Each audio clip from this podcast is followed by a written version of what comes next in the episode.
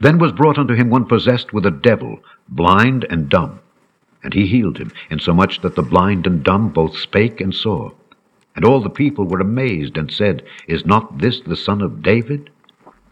But when the Pharisees heard it, they said, This fellow doth not cast out devils, but by Beelzebub, the prince of the devils. And Jesus knew their thoughts, and said unto them, Every kingdom divided against itself is brought to desolation, and every city or house divided against itself shall not stand. And if Satan cast out Satan, he is divided against himself. How shall then his kingdom stand? And if I by Beelzebub cast out devils, by whom do your children cast them out? Therefore they shall be your judges. But if I cast out devils by the Spirit of God, then the kingdom of God is come unto you. Or else, how can one enter into a strong man's house and spoil his goods, except he first bind the strong man, and then he will spoil his house? He that is not with me is against me, and he that gathereth not with me scattereth abroad. Wherefore I say unto you, all manner of sin and blasphemy shall be forgiven unto men, but the blasphemy against the Holy Ghost shall not be forgiven unto men. And whosoever speaketh a word against the Son of Man, it shall be forgiven him. But whosoever speaketh against the Holy Ghost, it shall not be forgiven him, neither in this world, neither in the world to come. So, uh, excuse me, after Jesus exorcises a demon which had made his victim both blind and dumb, the people start asking if he might not be the Messiah. Now, the reference they're using, son of David, the man who was predicted to come and restore the kingdom of Israel, the people are starting to say, hey, this, this, this guy might be the Messiah. The Pharisees argue from their position of authority no, he casts out demons using the power of Beelzebub. Jesus understands both what they're saying and the motives behind it. Now, Beelzebub, the Lord of the Flies, was the title of a Philistine deity of Ekron. Remember, back in the Old Testament, there are three big city states Ekron, Gaza, and I'm not going to be able to remember the third. Can you help me out, brother? Escalon. Thank you, brother. I appreciate that. I, it's like, oh, can't remember. Um, and these city states were, were allied together. They formed the power of the Philistines, and each had their own individual gods, idols. And this idol, this uh, Philistine deity, identified by the Pharisees as the prince of hell. Now, we would just say Satan, uh, as did Christ when he refuted the Pharisees. And one theory behind all these um, idolatrous cults that would pop up, particularly in the Middle East, but throughout the world, is that behind each of these minor local deities might have been a demon that had some ability to violate natural law and demonstrate some degree of godliness to the ignorance of these people. Um, you know, and it could be that behind Beelzebub was some demon who had some power over flies or you know some ability to, to, to move flies around and people would go ooh that's godly eh, not a patch on god but but anyway the pharisees accused christ of casting out demons through the power of satan who should have power over his own demons and christ responds that a house divided against itself cannot stand. If Satan granted his demonic agents the ability to cast each other out, it would be chaos and would undermine Satan's plans. And why would Satan grant any power to one who claimed to be from God? That would be crazy. And if he, Christ, is casting out demons with the power of Satan, what do they think was any other prophet's power source? In short, he reveals their argument as, well, illogical at best. But if Jesus did cast out demons by the power of God, then the kingdom of God had truly come. And he gives the analogy that you cannot plunder the house of a strong man unless you deal with him first. You can't just walk into Arnold Schwarzenegger's house back in the 80s and proceed to steal his stuff, because thump. It'd be a real short encounter. You have to deal with that strong man first. In the same way, Christ has the authority to bind the ultimate strong man, Satan, to defeat Satan and cast out his demonic agents. And Jesus divides the world into two camps those who gather along with him and those who scatter, opposing his work. There are those who accept Christ and those who reject him. And these camps remain unto this day. People, there's, there's no middle ground when you're dealing with Jesus. People love him or they hate him, they accept him or they reject him. You don't have a lot of conversations that involve Jesus, meh. Firm opinions. Firm opinions either way. And Jesus warns the Pharisees that they can, they can cast doubt upon him. But casting doubt on the work of the Holy Ghost is a serious problem. Now, this is a big doctrinal point, okay? And there have been a lot of very serious works published on this over the years. You have heard of perhaps the, the unforgivable sin And there's a lot of words that have been published, there's a lot of arguments that have been made. And they, really boil down to three ideas.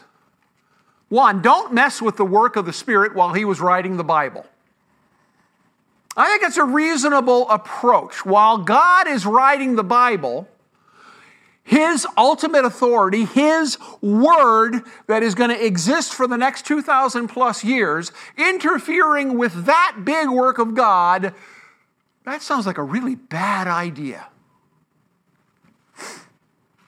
But has God finished His Bible?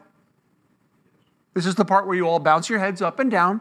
This is an exercise. We do this periodically. Yeah, God's finished His Bible. So if that's the concern, I can't run afoul of that particular one. Okay. Then another approach says, well, the unforgivable sin is rejecting the Holy Spirit during this life, and you will pay for eternity. I have no problem with that interpretation. That's entirely consistent with God's entire message reject Christ, reject the work of the Spirit, and you're going to spend eternity in hell and you're not going to enjoy it very much. Then there's this third interpretation that knowingly discounting God's work, if you speak out about against someone who is, you know, working through the power of God and you essentially do what the Pharisees did, ah, that's just Satan's work, and that's somehow unforgivable I got trouble with this one. I don't think it's a very supportable position. I'm pretty sure this church doesn't think a whole lot of that position. Um, that's the dangerous one. Um,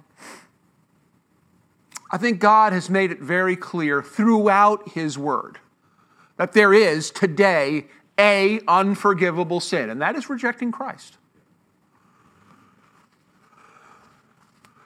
And I think it's just beautiful. We see in this little piece, little, little piece, part of this passage, the humility of Christ. God Himself is on earth and says, You know, guys, if you want to badmouth me, that's fine.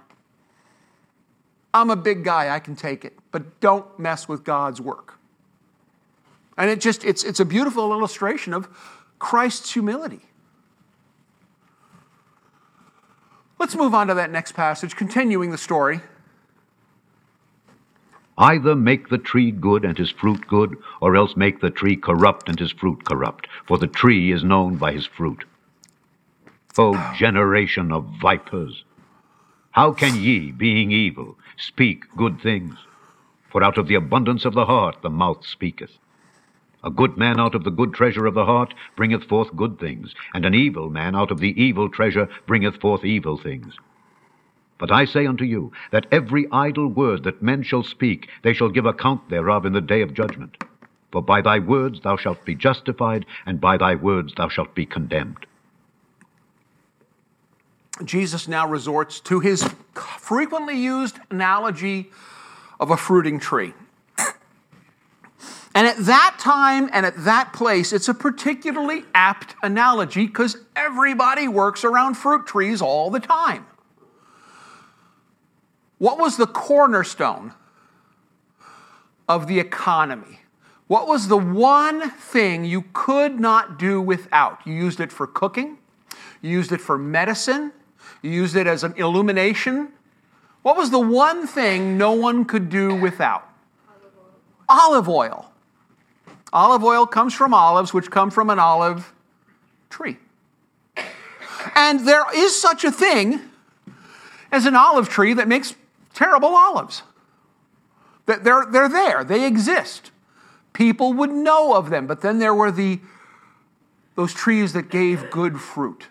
Now, there were other trees producing fruit. There were fig trees, um, there was a type of palm, but that olive tree, that was really central to their lives. And it made a great analogy. Everybody knew from personal experience that's a good tree.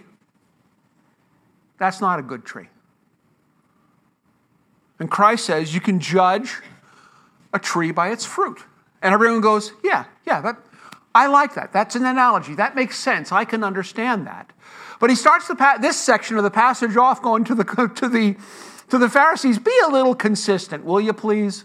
Because they just accused him of casting out by the power of Satan. And he's saying, yeah, let, let's be a little consistent. We know good trees, good fruit, evil trees, evil fruit. And have I been producing evil fruit?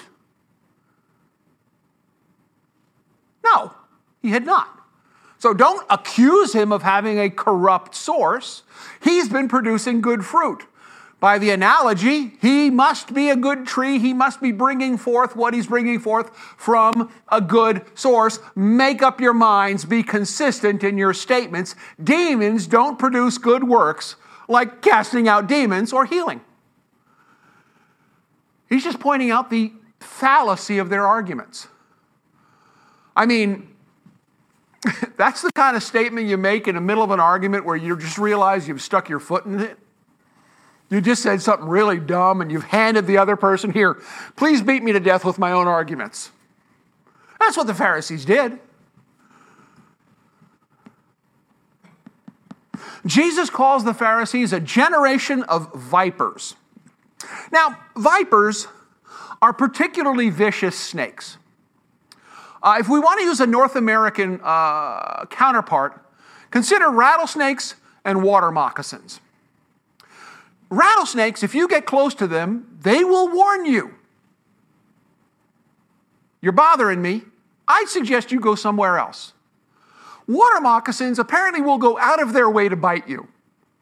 If they're in the water and you're in a boat, they will climb into the boat to bite you because they're just mean. Vipers, similarly, are mean snakes. They don't warn, they just kind of sneak up and get you. And so, appropriately, Jesus calls the Pharisees a generations of vipers and evil. They're mean just because they want it. It's just their nature to be mean. They considered themselves to be righteous. That's the, the foundational truth. They know that they are right. Ever had, ever had, had to deal with someone who just knows they're right? It doesn't matter what you do. Doesn't matter what you say. Doesn't matter what you show them. It doesn't matter. Nothing matters because they know they're right. They're, they were born right. Pharisees. Now, he warns them that their words will be used as the basis of judging them. Their words reflected their hearts, just as a, a, the fruit reflects a tree. And we will all be justified or condemned by our words. That warning is not just to the Pharisees only.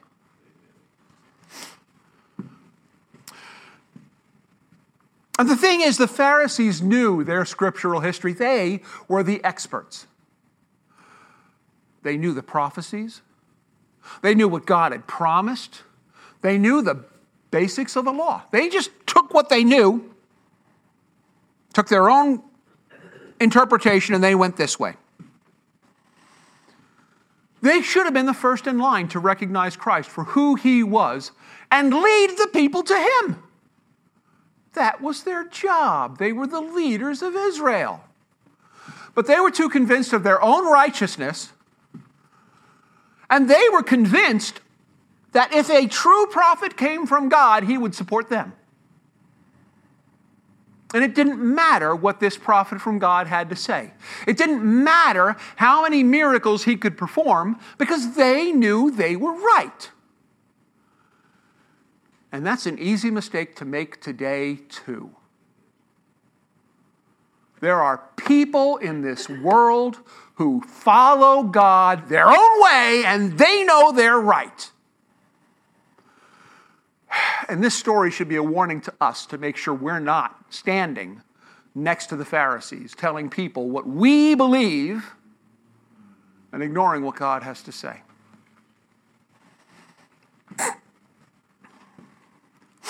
Jesus knows their arguments are illogical and baseless, and he calls them evil.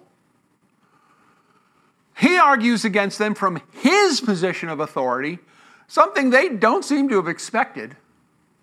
And he speaks before the crowds with the authority they claim to have. Well, they, they can't let him have the last word on this as we continue the story. They're going to make another try. That last argument didn't go so well. Ah, we, we'll, we'll, we'll, we'll, we'll try again. Let's see what they have to say next, brother. Then certain of the scribes and of the Pharisees answered, saying, Master, we would see a sign from thee. But he answered and said unto them, An evil and adulterous generation seeketh after a sign, and there shall no sign be given to it, but the sign of the prophet Jonas. For as Jonas was three days and three nights in the whale's belly, so shall the Son of Man be three days and three nights in the heart of the earth. The men of Nineveh shall rise in judgment with this generation, and shall condemn it, because they repented at the preaching of Jonas. And behold, a greater than Jonas is here. The queen of the south shall rise up in the judgment with this generation, and shall condemn it. For she came from the uttermost parts of the earth to hear the wisdom of Solomon, and behold, a greater than Solomon is here. When the unclean spirit is gone out of a man, he walketh through dry places, seeking rest, and findeth none. Then he saith, I will return into my house from whence I came out. And when he is come, he findeth it empty, swept, and garnished. Then goeth he, and taketh with himself seven other spirits more wicked than himself, and they enter in and dwell there. And the last state of that man is worse than the first. Even so shall it be also unto this wicked generation. So the Pharisees, having attempted to shoot Jesus down with false accusations and just have it pointed out how illogical their argument is, they fall back on their standard approach. We'd like a sign.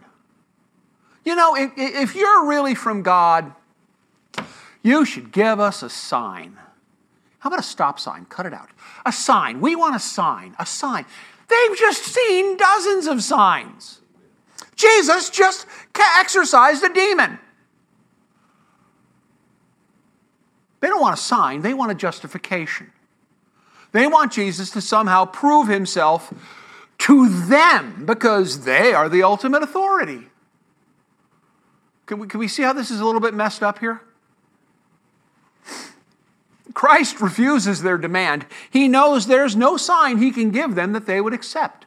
The only way they will accept him is if he agrees with them. But they're wrong. Christ has been sent to earth in part to turn Israel around and get them moving in the right path. This is what every prophet since the beginning has done. God set out a path for Israel. Path for Israel. God set Israel down the path. Didn't take long for them to start doing this. And God sent a prophet, said, Oh, okay, yeah, yeah, right. Sends another prophet. Still over there. Oh, okay, yep, yep, right, right, got it, got it, got it. Wait. Another prophet, still over there. Every prophet's doing the same thing. You're supposed to be going that way. It's been 400 years. God sends another prophet. This prophet happens to be named Jesus Christ. This wasn't his only job, but one of the things he was here on earth was to point Israel in the right direction. Now, they chose to ignore that last set of direction and kill him instead. Now, this was part of God's plan. But Israel could have chosen to take the direction. Jesus knows there's no sign he would give the Pharisees that they would accept. They would just find another reason to object to whatever sign he gave them. He could have raised someone from the dead, he could have fed 5,000 people, and he did those things, and it didn't matter. The Pharisees still weren't interested. An evil and adulterous generation, he calls them. They're rejecting God and they're worshiping around. You guys have heard the term sleeping around. Well, that's what they were doing. They were worshiping around. They were worshiping everything except for the God they were wed to. When God chose Israel as his chosen people, he married them to worship of God. And every time they worshiped some other God, in the case of the Pharisees, you know what God they were worshiping? Who do you think the Pharisees were worshiping? Yeah, themselves. They set themselves up as the standard of righteousness. So who are they worshiping? Very modern idea, really. It's what mankind does today. We worship ourselves, rejecting God and worshiping anything but the God they were wed to. The, the calling them out as an adulterous generation, very appropriate. So Christ, Christ will give them a sign just not the sign they want or the sign they expect, and they're not getting it right now. It's going to come later. He's going to give them the sign of Jonas. Now, don't get confused. Jonas is the Greek version of Jonah, the Hebrew. We know names change when you go from language to language because certain languages uh, they don't like the arrangement of the consonants or the arrangements of the vowels so they make it personal. They, they, they fit it in with their language. So Jesus becomes Jesus when you move into Spanish. And, you know, it, the, the weird thing is everybody seems to think that's no problem. But you hit Jonah and Jonas, and everyone goes, ah, it's not the same. It's just another language. Don't get bent out of shape. Every time you see Jonas, just read Jonah if it makes you happy. It's the same guy. Jonah spent three days and nights in the belly of a fish. So would Christ spend three days and nights in the grave. Yellow title, uh, red title bar, always a warning. Don't let them confuse you. Christ spent three days and nights in the tomb, from Friday afternoon to Sunday morning. Friday, Saturday, Sunday. How many hours was that? Here we get into the, the big argument. See, because modern Western, Western counting would note that Friday afternoon to Sunday morning is, is a whole lot less than 72 hours. We're, we're, we're concerned with hours, seconds, milliseconds. Friday 1600 to Sunday 800 is, is like 40 hours. That's a long way from 72 hours. Clearly, the Bible is wrong you will be told. And the people who tell you this are very honest from their perspective, standing very comfortably in 21st century Western thought. Was the Bible written in 21st century Western thought? Was the Bible given to the Jews in the 21st century in North America? No It was given to the Jews in the first century in the Middle East, where they didn't hardly care what an hour was, couldn't measure it with any accuracy. It was just part of a day. And to them, if you were in the ground for any part of the day, you were in the ground for that day. And if you were in the ground for any part of the night, you were in the ground for that night. So Jesus hung on the cross, was buried before the Sabbath started, so he was in the ground Friday. And then he was in the ground all of the Sabbath, night and day.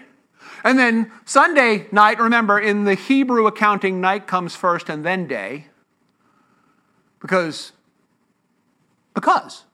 Why do we put day first then night? Because. There's no reason, it's just because. Well, they have a different because than we do. Does that make us better than them? I should hope not. Friday day, Saturday night and day, Sunday night and day, Christ arises from the dead shortly after day on Sunday, and he's in the earth for three days. Who cares if it was 72 or 40 hours? The Bible doesn't say God, Christ was in the earth for 72 hours. No, it says three days and nights. And in the Hebrew accounting, he was there for three days and nights. So please don't try to move the crucifixion to Thursday to make it make sense. You won't, because that wasn't the basis. Okay? Everyone, everyone should do their neck exercises, nod their head, because someone will come up with this, come up to you with this eventually if they haven't yet. The great was their unbelief. Christ told the Pharisees that the Ninevites would rise in condemnation of them. Because they, the Ninevites, revented, yeah, uh, repented at the preaching of Jonah. And what, what sign, what signs and wonders did Jonah give the city of Nineveh? He smelled of fish. And he may have been rather bleachy in skin tone. That's it on signs and wonders. Kind of a fishy smell, and maybe a little bleached from the. Uh, we, we don't know. The Bible doesn't tell us, but there were no miracles he performed. He came before Nineveh and said, God is tired of you. Straighten up, or bad things are going to happen. There may have also been some astronomical events that happened at that period of time. Bible does not say. And the Ninevites went, Okay, we'll straighten up our. Yep, thank you. Please hold off on the kaboom. We'll straighten up our act. Now, one greater than Jonah, offering far more signs and wonders, was before them, and the Pharisees go, It's okay, we're right. We don't want whatever it is you're selling. Go back. Go back to Nazareth. And, and, and, Jesus tells them the Queen of Sheba, who came to listen to the wisdom of Solomon, came from a, the greatest distance that could be perceived by the Jewish mind in that day. Okay, literally the ends of the earth as far as they were concerned, because the Queen of Sheba was as far out as Solomon's trading empire went, the very edge. In a, in, in a day and age without radio, without newspaper, certainly without internet, legendary, it's so far off. She came from that legendary distance because she'd heard of Solomon and came to hear of his wisdom and left very impressed. Jesus says, She will rise up in condemnation of you because one wiser than Solomon is here, and yet you're still right. Now, it should be no surprise to us that in relating this story to the Pharisees, Jesus accepted the Old Testament as a historical record. Uh, yet there are those who want to cast doubt on the Old Testament today. Even then, one of the big religious groups against Jesus, the Bible picks on the Pharisees a lot, but there was another group. You guys remember the Sadducees? Okay, if you remember the Sadducees, raise your hand. Thank you, thank you. What distinguished the Sadducees from the Pharisees? Everything. The Sadducees were the religion, were the, uh, the, the high priests. The Pharisees were, were more middle class. The Sadducees were Hellenizers.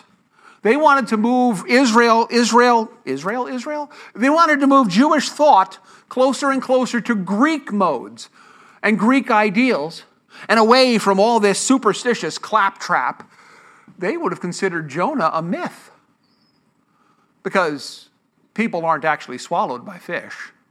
It's a well known scientific fact. Fish don't swallow people, people swallow fish. And certainly, if a fish swallows a person, they're not going to be in there for three days and then come back out. That's just not, that doesn't make scientific sense. The Sadducees were all about acting like Greeks, rejecting the supernatural. So, any Sadducee in the audience who heard the story of Jonah would go, Yeah, this guy, Jesus, obviously he buys it. He's, he's not as hip, he's not as smart as the rest of us who understand that's all myth.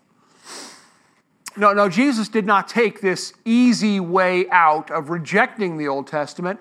Well, first of all, he's God. He knows the Old Testament's true. He wrote it. Throughout his ministry, Christ repeatedly credited the Old Testament events as written. No question. That's just an aside. That's not the main point of this story. So then, the analogy of the demon, Jesus gives the Pharisees an analogy of a demon cursed man. That's a really appropriate analogy when you consider where this story started the exorcising of a man possessed with a demon. Now, the story's gotten a long way away from there. And somehow the, fo- the focus of the story completely missed the fact that a miraculous healing was done.